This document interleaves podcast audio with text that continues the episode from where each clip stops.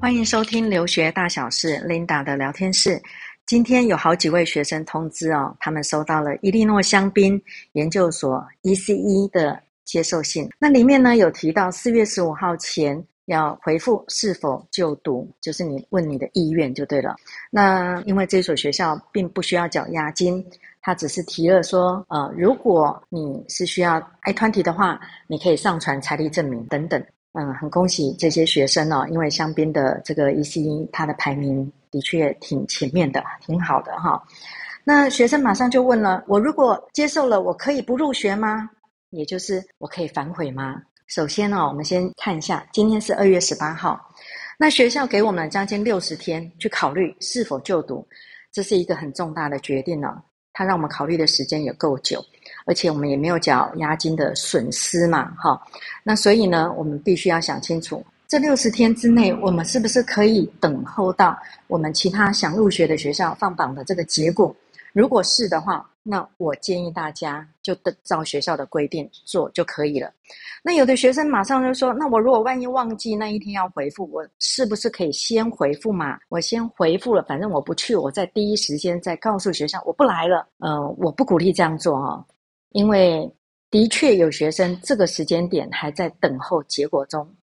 我没有被接受，我也没有被拒绝，一直搁在那里，到底是为什么？就是因为四一五条款嘛，学校来压了一个时间。你们想想看哦，如果他压的是四月十五号，我们现在才告诉学校我们不来了，是不是有另外一波的这个名额会被释放出来？但是那些很心急的学生一直要等到那个时候，真的是很煎熬。我们很庆幸哦，我们这个时间点有的人都已经拿到好几所的入学许可了，所以我会建议大家哦，如果并不是你的前三志愿的话，或者是你真的就不会去的话，那其实大可跟学校讲一声我不来了，把这机会让给别人。那我会鼓励学生哦，不要去做一个轻诺寡信的这个申请者，不管你的决定是什么，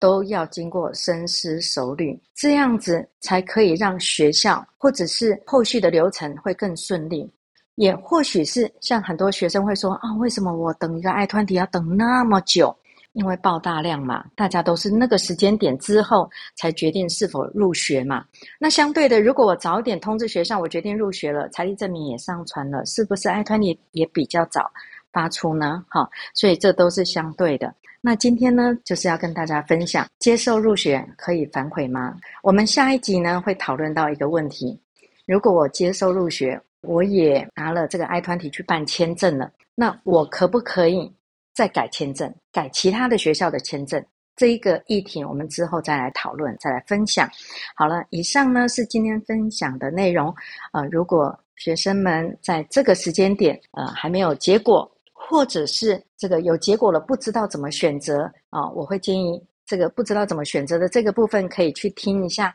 我们在前两集有提到的，有一位世环爸爸在分享了新加坡国立大学，他那个时候就在讲说我要去美国好还是我要去新加坡好好之类的一个呃相关的议题。如果您有留学申请的相关问题，欢迎与学人联系。我是琳达，谢谢您的收听，我们再会。